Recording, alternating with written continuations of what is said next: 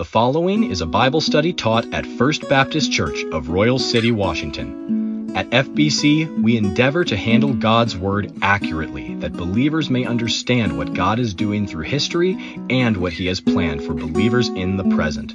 We hope you will find this study helpful in better knowing God. More audio and written studies can be found at graceteaching.net under Resources. And now, our speaker. This has been about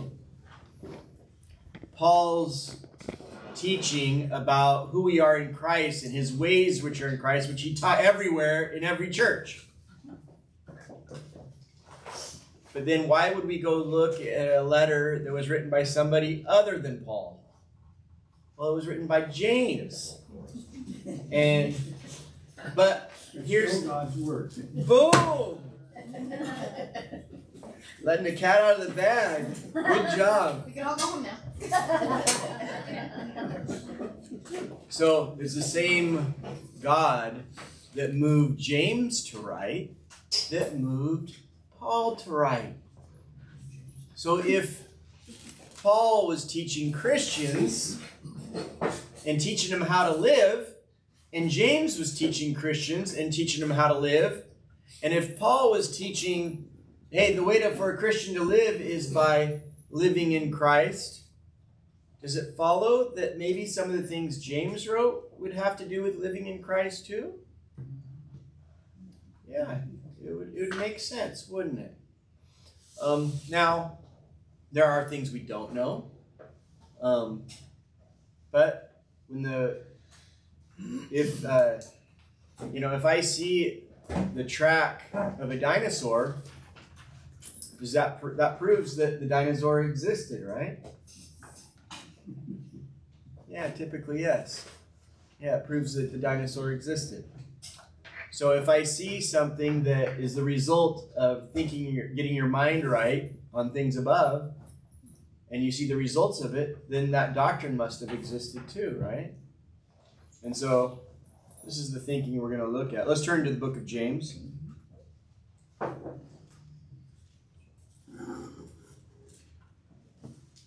Hebrews and then James. Now, the author of this book was the half brother of Jesus. Okay. Same mother, different fathers. Right?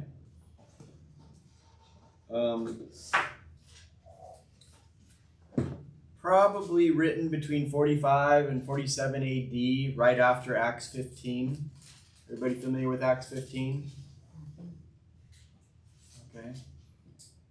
Let's read that. Let's turn over there first. Turn over to Acts 15.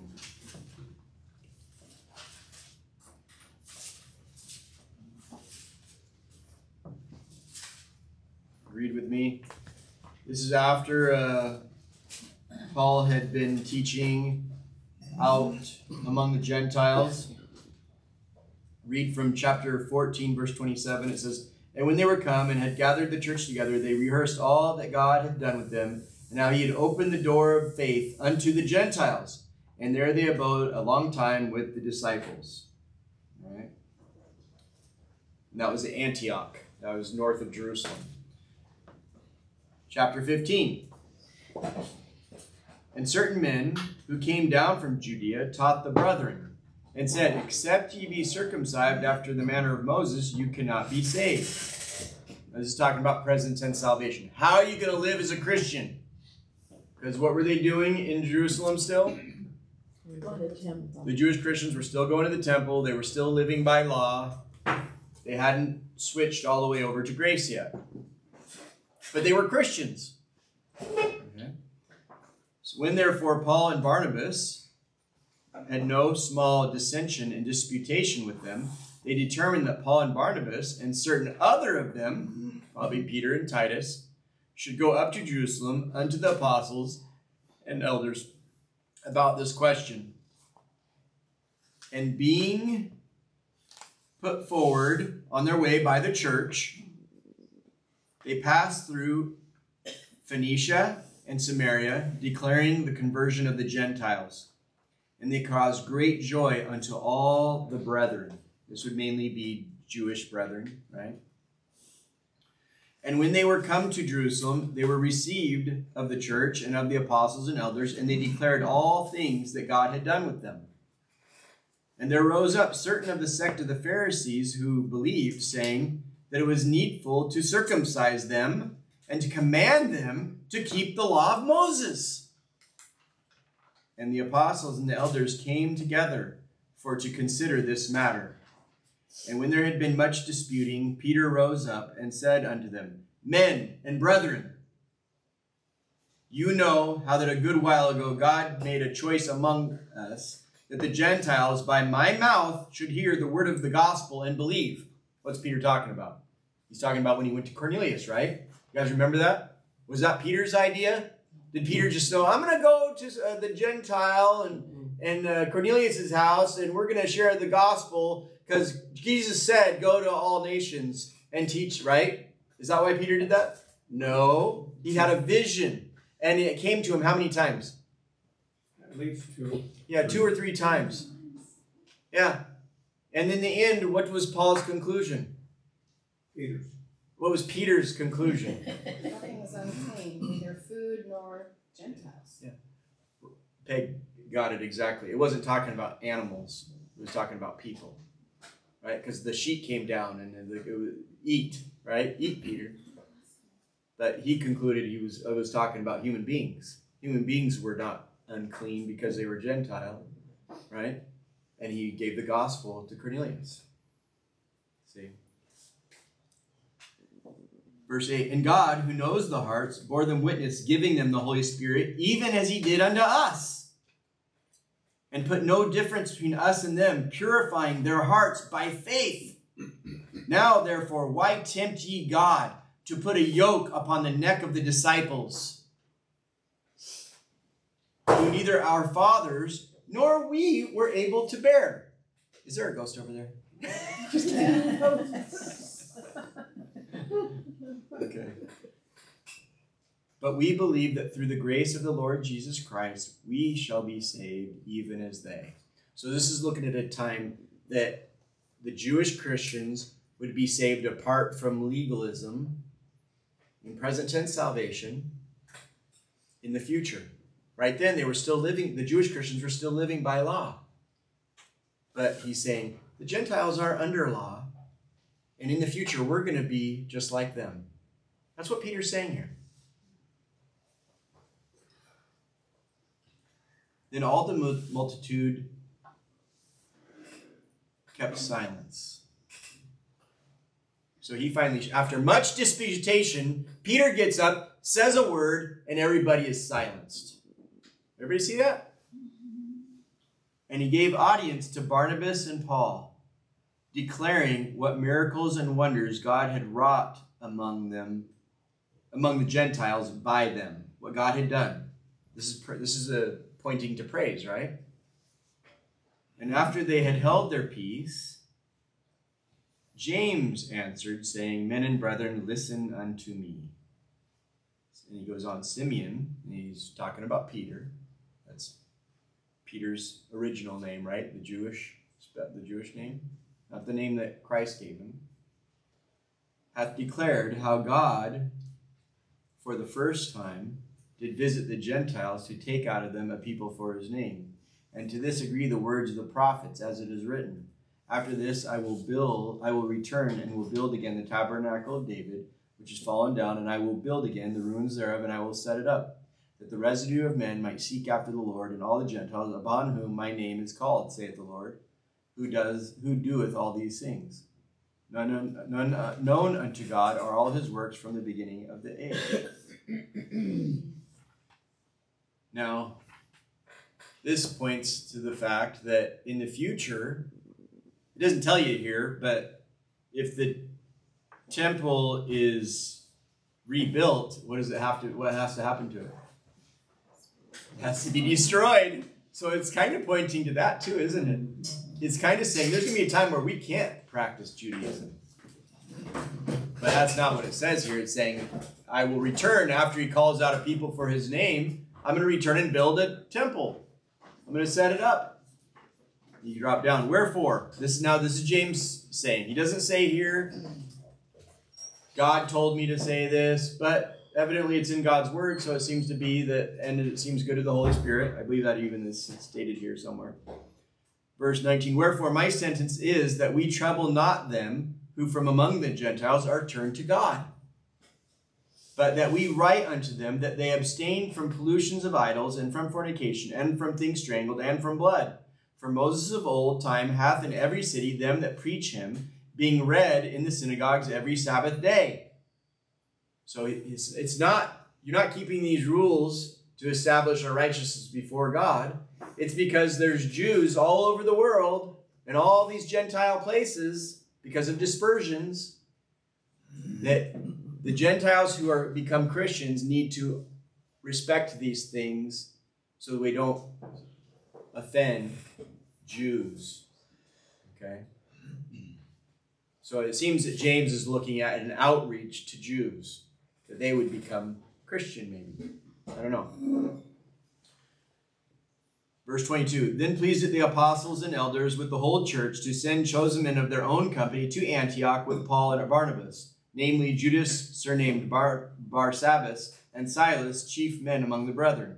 And they wrote letters by them after this manner The apostles and elders and brethren send greeting unto the brethren which are of the Gentiles in Antioch and Syria and Cilicia. For as much as we have heard that certain which went out from us have troubled you with words, subverting your souls, saying, Ye must be circumcised and keep the law, to whom we gave no such commandment. It seems good unto us, being assembled with one accord, to send chosen men unto you with our beloved Barnabas and Paul, men that have dedicated their lives for the name of our Lord Jesus Christ. We have sent therefore Judas and Silas, who shall also tell you the same things by mouth. For it seemed good to the Holy Spirit and to us to lay upon you no greater burden than these necessary things. That ye abstain from meat offered to idols, and from blood, and from things strangled, and from fornication, from which if ye keep yourselves, ye shall do well. Fare ye well. Okay, that's the message. And they dismissed. All right? Now, it would be my suggestion that after this point, they wrote these letters to the Gentiles, okay, the Gentile believers, and then James writes a letter to believing Jews. Okay? We can turn to the book of James.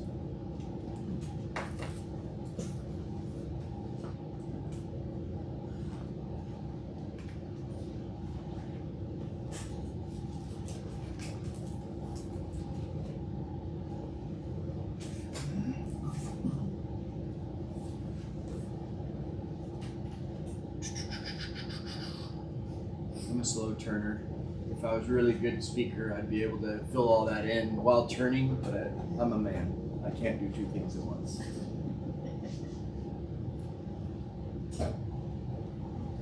All right, let's go ahead and read. We're going to focus on this first chapter here today. It says, James, a slave of God and of the Lord Jesus Christ. That alone, what a statement, right? He was the half brother of Jesus Christ. Right? Quite an interesting statement. To the twelve tribes which are scattered abroad, greeting. My brethren, count it all joy when you fall into multifaceted temptations, knowing this that the testing of your faith works patience.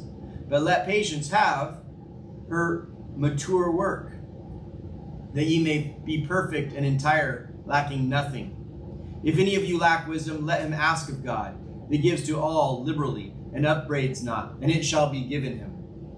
But let him ask in faith, nothing doubting. For he that doubts is like a wave of the sea, driven with the wind and tossed. For let not that man think that he shall receive anything of the Lord. A two souled man is unstable in all his ways. Let the brother of low degree boast in that he is exalted, but the rich in that he is made low. Because as the flower of the grass, he shall pass away. For the sun is no sooner risen with a burning heat, but it withereth the grass, and the flower thereof falls, and the, the grace or the comeliness of the fashion of it perisheth. So also shall the rich man fade away in his goings. Happy is the man that endures temptation, for when he is tested, he shall receive the crown of life, which the Lord hath promised to them that love him. Let no man say when he is tempted, I am tempted directly of God, for God cannot be tempted with evil, neither tempts he any man. But every man is tempted when he is drawn away of his own lust and enticed. Then, when lust is conceived, it brings forth sin. And sin, when it is, when it is finished, brings forth death. Do not err, my beloved brethren. Every good gift and every perfect gift is from above and comes down from the Father of lights, with whom is no variableness, neither shadow of turning. Of his own will begat he us with the word of truth, that we should be a kind of first fruit of his creatures. Wherefore, my beloved brethren, let every man be swift to hear, slow to speak, slow to wrath. For the wrath of man works not righteousness of God. Wherefore, lay apart all filthiness and superfluity of naughtiness, or abundance of evil, is literally what it is. And receive with meekness the engrafted word, which is able to save your souls. But be ye doers of the word, and not hearers only, deceiving your own selves. For if any be a hearer of the word, and not a doer, he is like unto a man beholding his natural face in a mirror. For, be he, bo- for he beholds himself, he goes his way, and right away forgets what manner of man he was. Verse 25 But whoso looks into the perfect law of freedom and continueth therein, he being not a forgetful hearer, but a doer of the work, this man shall be happy indeed. If any man among you seem to be religious and bridles not his tongue, but deceives his own heart, this man, this man's religion is vain. It's useless. Pure religion and undefiled before God and the Father is this to visit the fatherless and widows in their affliction, and to keep himself unspotted from the world. Okay, that's our passage. Okay. How many of you saw positional truth in that? Okay. I'm going to tell you. Okay. Because this is written so early, it's hard to know what exactly they knew. Okay? But there were spiritual gifts existed at that time that aren't existent today. Okay, so we don't know. But based on what I know today about how different things are produced here, I have a lot to say about this. Um, there are what I would say direct statements and implied statements in this chapter. To, for a direct statement of positional things, I would say verse 9. It says, Let the brother of low degree boast in that he is exalted. How is the, the brother of low degree exalted? It's because he's in Christ. This is akin to 1 Corinthians 7, where Paul says, The one who is a slave is a free man in the Lord. The, the free man in the Lord is a slave. Okay? Because we're a slave to one another. We're to be serving one another. Um, in a similar way, in verse 10, it says, But the rich man, it's talking about the rich man down on this earth, he's been made low. You know, it's similar. It's similar to those statements of position. Okay, that's a direct statement. Okay? Your exaltation in the body of Christ. Now, that's about the only thing I would say was a direct statement. You might say over here, looking into the mirror, the perfect law of liberty would be uh, direct statements of our position in Christ. Because where are we set free? We're set free in the Lord. Okay? I mean, the what is the? Go ahead, uh, Ronnie. Oh, I was just wondering, in verse two, is that joy a fruit from the spirit kind of joy? Absolutely, absolutely. So that would be position. And I would say that would be an implied statement because it's it's coming from it's it's a secondary result of living in Christ. Okay, and now the Holy Spirit produces that, right? So when we see joy, we know you had to practice positional truth.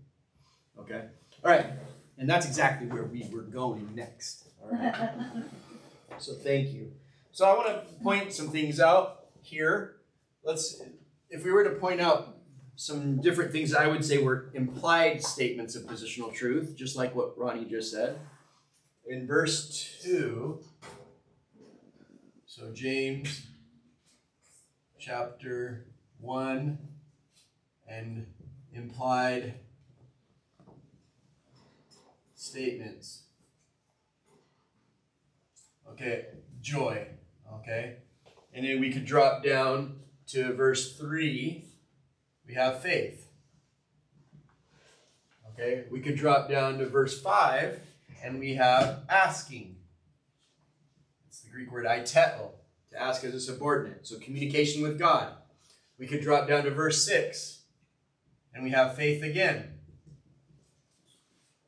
We could drop down to verse 12 and we have love. We could drop down to verse 14 and I'm going to put drawn out. Now, if you don't know what I'm talking about there, we'll have to, you just have to wait till we get there. Okay? Because I'm not going to let the cat out of the, out of the bag. Number 15, verse 15, the death. Okay? And then verse 21, meekness. Can you imagine if someone was learning English and you said to let the cat out of the bag? they wouldn't know what. I used it in the talking Spanish about. class. And they understand gato. They all laughed. I actually use a phrase like that because Stan's told me about it. They have their own saying, their own idioms. It's pretty funny. Sp- Stan, Stan in learning in Spanish, he spent months learning those type of phrases because it's confusing when you're learning language, right? Idioms. Yeah. You're like, what does that mean? That doesn't make sense. And then they explain why they say that. And there's one where it's like something you jump and you how high, something like that. And uh, there's all kinds of them, all kinds of them. All right. Um, so just for turn to John chapter 15. Uh, How do we come to the statement that these are implied statements of positional truth? Turn to John 15. Anything Paul taught on, he got it from Christ. So we, when we look at this, we can go back to the Gospel of John and we can see what Christ told the apostles. And it's not surprising to say that James had some understanding of a little bit of this, right? Because the apostles went on to teach those that came from them. So, uh, what did I say, John 15?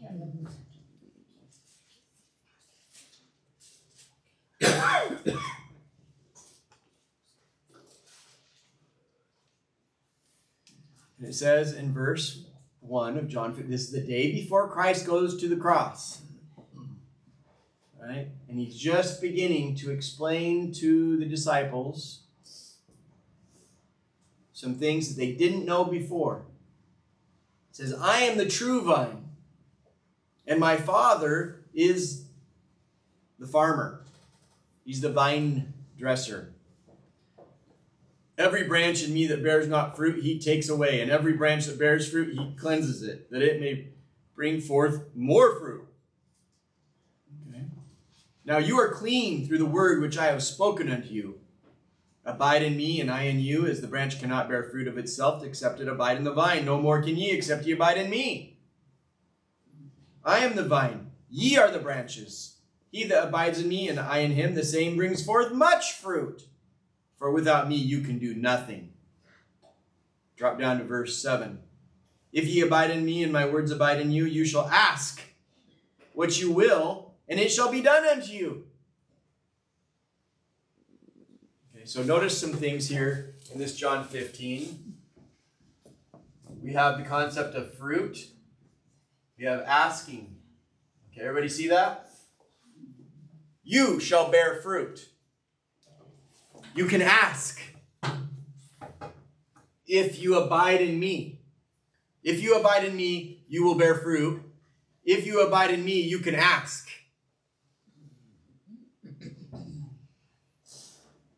What else do we have? Keep reading. Herein is my Father glorified, that ye bear much fruit. So shall ye be my disciples. As the Father has loved me, so have I loved you. Abide ye in my love. For ye keep my, if ye keep my commandments. Now, this isn't talking about the Mosaic law. This is talking about his commandments to love. Okay. You shall abide in my love, even as I have kept my Father's commandments and abide in his love. These things have I have spoken unto you, that my what? Joy. Okay. My joy might abide in you, and that your joy might be full. This is my commandment that ye love one another. Ooh, ooh, ooh, ooh. There's another one. First, love. Okay. See that? Everybody following? Yeah. So are these good are these things that you want to be able to do? I want to be able to talk to God and ask him for things. Am I getting in line in that line? Or am I getting the line where no, you're not allowed to talk to God and he don't hear you? I want to be in this line. But you have to know how to abide. It's all contingent on abiding in Christ.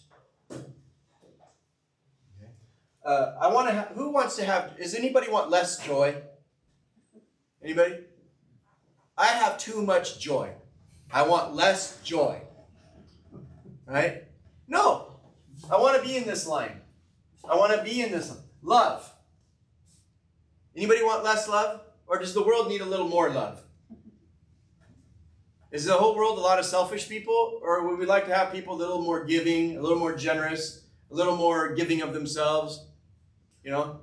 Right? Even unsaved people recognize this. The world needs now is love, love, love, right? Is that a Beatles song? Yeah. The world. It's, uh, Sweet. No, Yeah. but it's black singer. Yeah, somebody. It doesn't matter.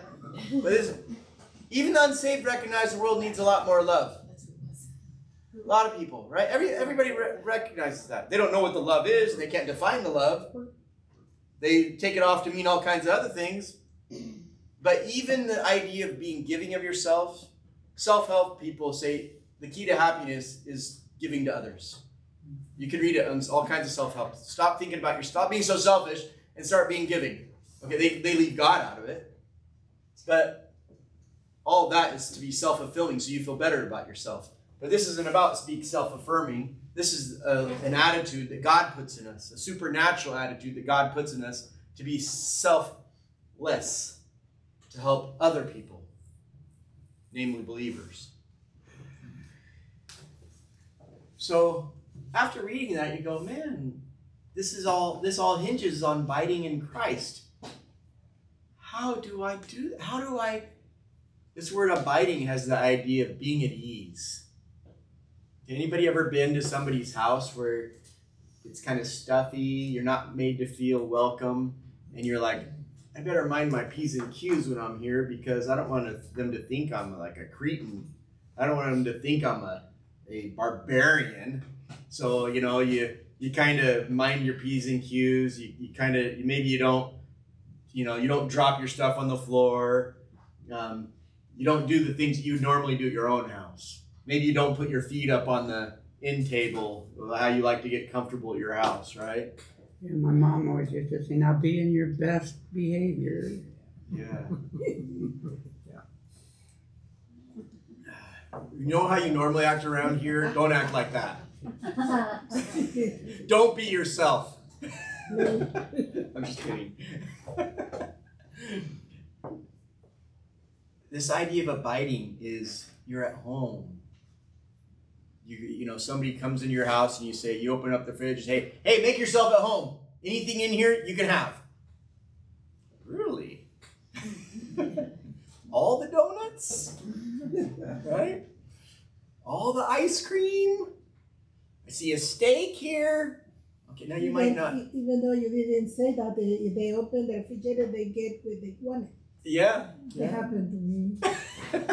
yeah. And I rented one of the guys, whatever he takes, I said, what are you doing? I'm gonna finish my oatmeal. Yeah, so we all understand this idea of being at ease. Okay. How do I be at ease in Christ?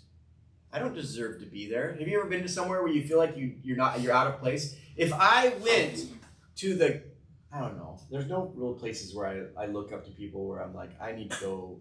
I would, you know. But I'm trying to make an illustration for you. Say the King of England. I'm gonna go to Charles's place. I don't have some undue respect for the King of England, okay? But I'm gonna say the King of England. Even though I don't want to go there, let's pretend I want to go there. That I would consider it an honor to meet the King of England. I would go in there and I'd say, I don't deserve to be here. I'm not on par with this guy in the terms of this world. What am I doing here? I I I'm not at ease here. They want me to act this way and do this and defer to him and, and do all these things. I'm not at ease. Get me out of here. Right? Now take this uh, like 5 billion light years higher. We're in the presence of God, we're in Christ. And I'm supposed to feel at ease? How do I do that? I want this. I want this. I want this. But it's all contingent on me being at ease in Christ. How do I do that? How do I do that? How do I abide? Well, the Bible says it comes down to walking by the Spirit. You walk by the Spirit. Turn to Romans 8.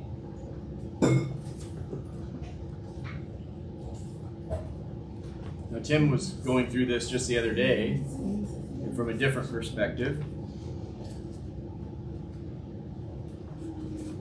We read in verse 1 There is therefore now no condemnation to them who are in Christ Jesus. See, that's the first thing that happens.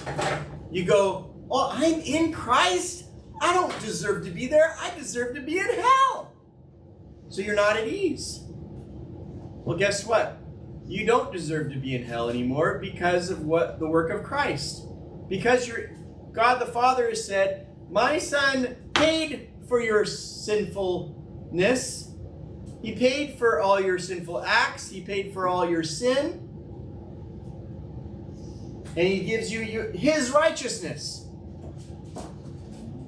And so, therefore, now, because of what he says about you, you're not condemned. You don't deserve to go to hell anymore. For the law of the Spirit of life in Christ Jesus had made, has made me free from the law, the principle of sin and death. The principle of sin and death is the fact that I would have done what Adam did, and so I deserve to go to hell. The principle of life in Christ Jesus is I'm in Christ now, and all that's taken care of. And I'm free. For what the law could not do, in that it was weak through the flesh, God sending his own Son in likeness of sinful flesh, and for sin condemned sin in the flesh. That the righteousness of the law, the law of freedom in Christ, might be fulfilled in us who walk not after the flesh, but after the Spirit. Sign me up! How do I walk after the Spirit? Is there a spirit walk? You guys ever heard of those trust falls? Have you ever done one? You've done one? Long time ago. A long time ago.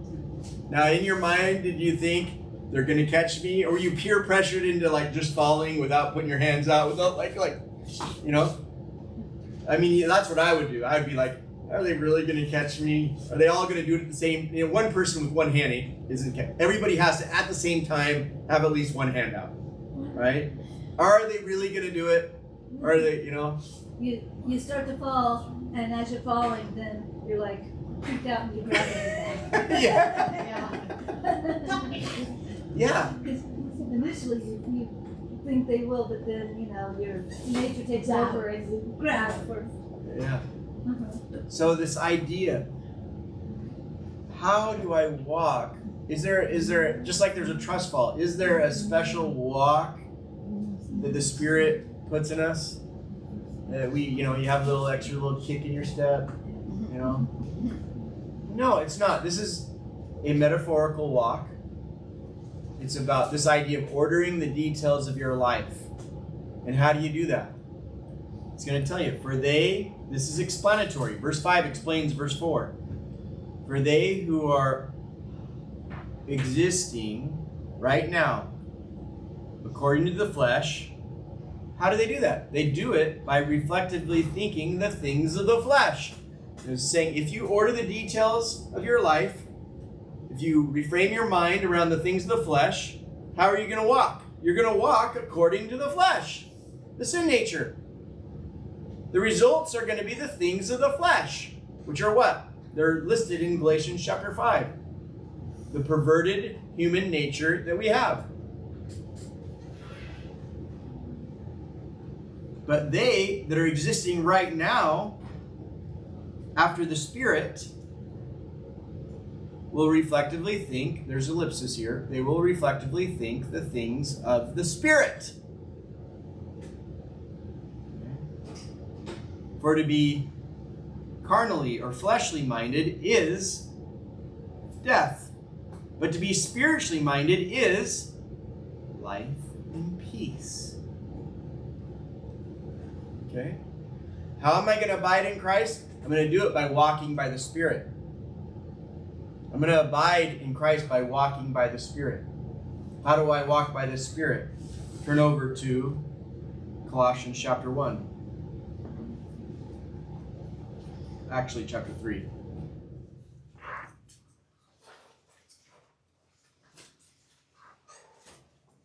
Only reason I switch like that is because I'm always jealous of people that have perfect notes. So if I say it wrong first, then you won't have perfect. No, just kidding. I made that up.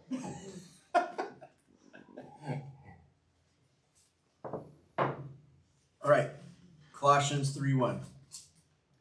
Since ye then be risen with Christ, seek those things which are above, where Christ sits on the right hand of God. Set your reflective thinking, set your frame of mind on things above, not on things on the earth. For ye are dead, and your life is hid with Christ in God. When Christ, who is our life, shall appear, then shall ye also appear with him in glory. Mortify, therefore, your members which are upon the earth. What are the members? They're all things of the flesh. They're all the things that are exhibited. And when you walk by, when you frame your mind around things of the flesh, you're going to be doing these activities. See? Stop thinking about these activities that your sin nature wants to carry out and start thinking about who you are at the right hand of God, where you're risen with Christ, where your life is hid. The Spirit wants to get, he's saying, hey, walk with me. Walk with me. Get your mind up here. Walk with me.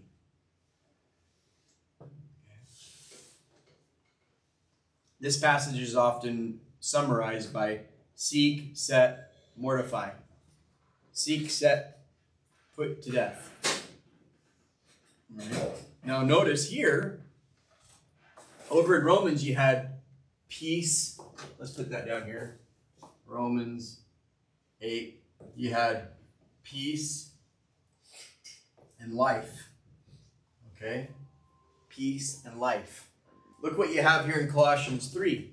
As you keep reading down, you have verse 10 and have put on the new man who is renewed in knowledge after the image of him that created him, where there cannot be Greek or Jew, circumcision or uncircumcision, barbarian or Scythian, bond or free, but Christ is all things in all ways.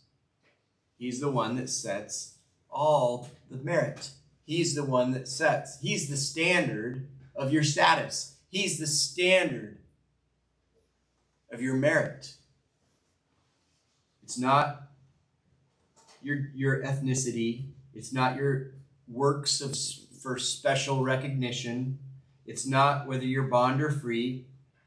It's not whether you're a barbarian or a Scythian. Okay.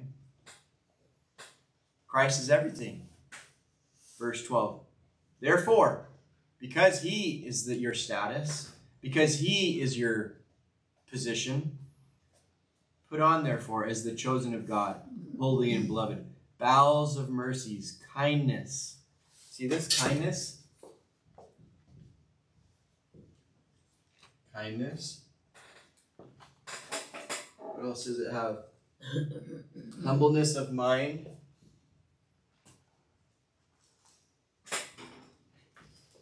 What else? Meekness. What else? Long suffering. And what does it have in a few verses down lower? Forbearing the next. Forbearing the next. Forbearing one another. Being gracious. Gracious. And love. And then love, which is the bond of maturity. It's going to put it all together. And peace. And peace, too. Yes, farther down. The umpire. Peace is the umpire. And being thankful. And, oh. Keep going. Keep going. What else? What else? Be teachable. I think it has you being taught. Yeah. Okay. We could keep all these good things, right? Anything, any of those, is everybody in these, if there's a line for each of these things, are you in that line? Yes. There's no, but these, none of these are things are, that you're like, I don't want that. They're all, yeah, sign me up. I want that. But the question is, are you going to produce those yourself? Or is that something that God's doing in your life? Because if you're somebody that's trying to produce this in your life, you're no different than any of the world religions of this world. You're falling right in line with what Satan wants to get out of religion. He wants people to be good and righteous apart from God, without the power of God, without the power of the resurrection. Okay? Which do you want to be? Do you want to just be moral, or do you want a personal relationship with the triune God in your life today? Yeah, I want to be moral, but that's not my goal. My goal is to be having a relationship with the triune God where He is living His life out through me. That's what I want. I want this. I want to be abiding in Christ. I want to be able to ask Him for things in a way that He'll give them to me.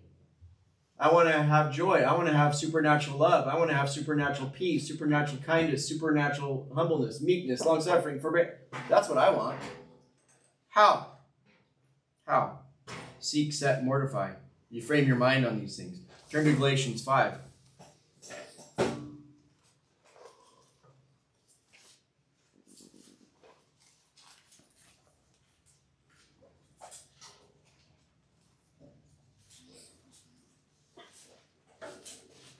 So in Galatians 5,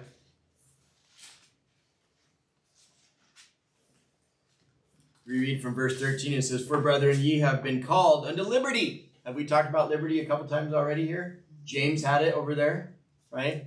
How do you look into the perfect law of liberty? Remember that? For brethren, ye have been called unto liberty. Only use not liberty for an occasion to the flesh, but by love serve one another. For all the law is fulfilled in one word, even this, thou shalt love thy neighbor as thyself. But if ye bite and devour one another, take heed that ye be not consumed one of another. This I say then, walk by the Spirit, and you shall not fulfill the lusts of the flesh. That's a double negative. You shall in no way, no wise. Okay? It's really emphasizing. It's impossible. If you walk by the Spirit, you will not fulfill the lusts of the flesh. For the flesh lusts against the Spirit, and the Spirit against the flesh, and these are contrary one to the other so that ye cannot do the things that you would. But if ye be led of the Spirit, you are not under any quality of law. Now the works of the flesh are plain adultery, fornication, uncleanness, lasciviousness, idolatry, witchcraft, hatred, variance, emulations, anger, strife, seditions, heresies, envyings, murders, drunkenness, revelings, and such like, of the which I tell you before, as I have told also told you in time past that they who do that practice continually such things shall not inherit the kingdom of God. But the singular fruit from the Spirit is love, joy, peace, long suffering, kindness, goodness, faith, meekness, self control. Against such, there is no quality of law. And they that are Christ have crucified the flesh with its passions and its lusts. If we live by the Spirit, let us also walk carefully in each step by the Spirit. Okay. I gave you a little expanded translation on a couple of those words. Now jump over to chapter 6. We drop down, verse 8. I can never read uh, the fruit of the Spirit without reading this verse 7 and 8. Be not deceived, God is not mocked, for whatsoever a man sows, that shall he also reap. For he that sows to his flesh shall of the flesh reap corruption, but he that sows to the Spirit shall of the Spirit reap eternal life. It's not telling you how to get eternal life, it's telling you how you have it, how you harvest. How you harvest. If you're sowing, if you're setting your mind to things of the flesh, you're not going to get things of life. Just like Romans 8. You sow to the flesh, you're going to get death. If you sow to the Spirit, you're going to get life. And we've been seeing all these verses go together. It's not telling you how to get saved, it's telling you how you utilize your salvation. So, with that said, everybody see where we're going here? You can't be utilizing the fruit of the Spirit unless you're abiding in Christ. There's no access to it. You can't be abiding in Christ unless you're walking by the Spirit. You're not reaping eternal life unless you're sowing to the Spirit. You're not sowing to the Spirit if you're not walking by the Spirit. If you are, then you have the fruit. The Holy Spirit is going to do His work. He will produce His fruit. It's a promise. Let's go back to James.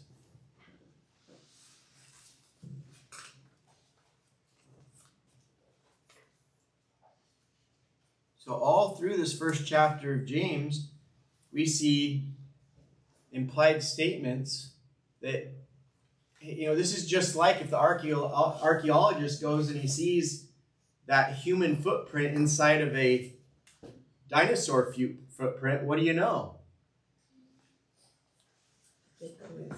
They lived at the same time, right? Jim just said something hilarious. I said, you know that guy's got a sore foot.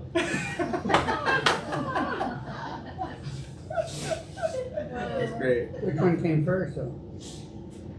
So, this is kind of what we're doing here.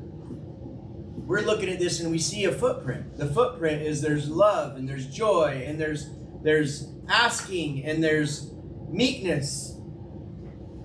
So we know something had to precede it because those are fruit from the Spirit. And if there's fruit from the Spirit, you had to abide in Christ and you had to walk by the Spirit. You had to sow to the Spirit to have this supernatural attitudes. And to do that, you have to live in your position in Christ. Everybody see where we're at? So James was acquainted with these truths in one way or another. So we'll close there and we'll come back to this next week. This was just introductory. And we'll be looking at chapter 1 next week. So when you say he was acquainted, did he have those other letters? Did he was able to read those other letters? No, It seems because a lot of those letters didn't exist. After, yeah. A lot of those letters didn't exist. So, is he listening to Peter? I think yes. I think So he would have a lot comes had. from Peter. I think it could have been Paul. Peter or some of the other apostles Okay. that were there. Um, you had Peter, Those- John. But it's Uh, really Paul that laid this all out. Yeah, it would explain it in more detail. Absolutely. Yeah. So, he That's why the truth, Christ prophesied concerning the truth. Paul explained it. Right. So the book of James to me, the more I read it and the more I hear about it, it's become more confusing to me. Yeah. Yeah. Well, how much did they know? Is it possible James wrote about things that he didn't understand? Yeah, it is. That happened in the Old Testament too. You know, um, do we assume that because he makes certain statements that he understood it? I don't know. I don't know. But it, the Holy Spirit definitely bore him along to write these things. But like the joy, uh, some of these things, I think they understood that. I think it was rudimentary things. How did this work together with the whole legalism thing? I don't know. I think you have a little bit of it here. They- They're looking into this law of liberty, you know, and then they walk away. Um, I think you have some very strange things. I think living under law, growing up under it, and then becoming a Christian and continuing to live by law, but then with the promise that that would end, this it was all very. I can't tell you what that's like. So is all of this perfectly relatable to me? No, it's not. It's transitional. There's transitional things here. You get a lot of. If you try to establish how we live today out of here, this is when you start to get problems. Some of the worst heretical Christian groups are ones that are trying to take the book of Acts, which is mainly a historical book. It has doctrine in it, but it's mainly a historical book. And they will try to establish how they live today based off the book of Acts. Same with the Gospels. Yeah. And the Gospels. Um, but then you have people that react to that because they don't understand there's things that are transitional and they go, oh, James isn't for me. Peter isn't for me because they were to the Jews. No, they were Christian. And there's a lot of Christian truth in these letters. They're important to us. Okay, but you have to delineate what was transitional and what is like it is today.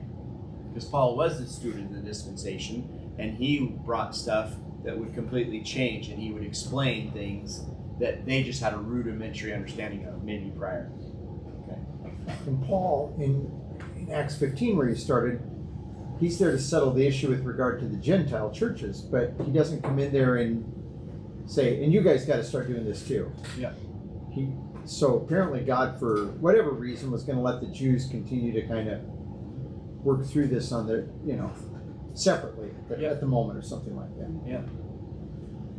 Yep. And whether that was Acts 20 that they should have changed, or it was when you wrote the book of Hebrews, or when, or sometime between then and when the temple was destroyed. You know, that's when it happened. So that must have been God's will, right? So, all right. Any other comments or additions?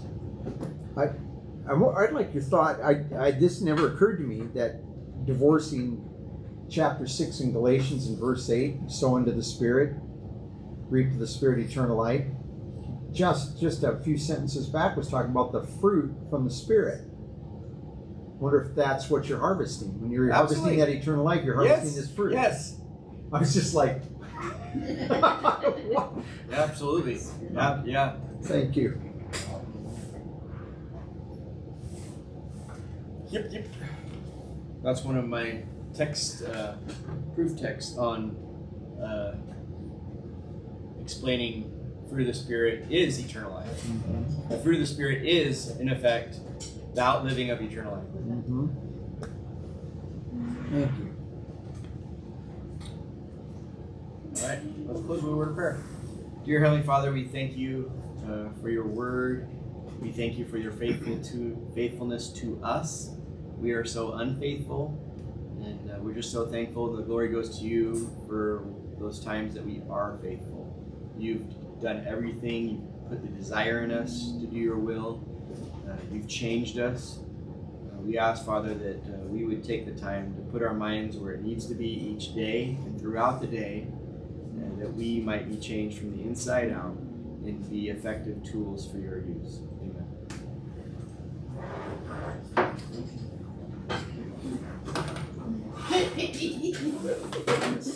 Dinosaurs, a sword, stepped up.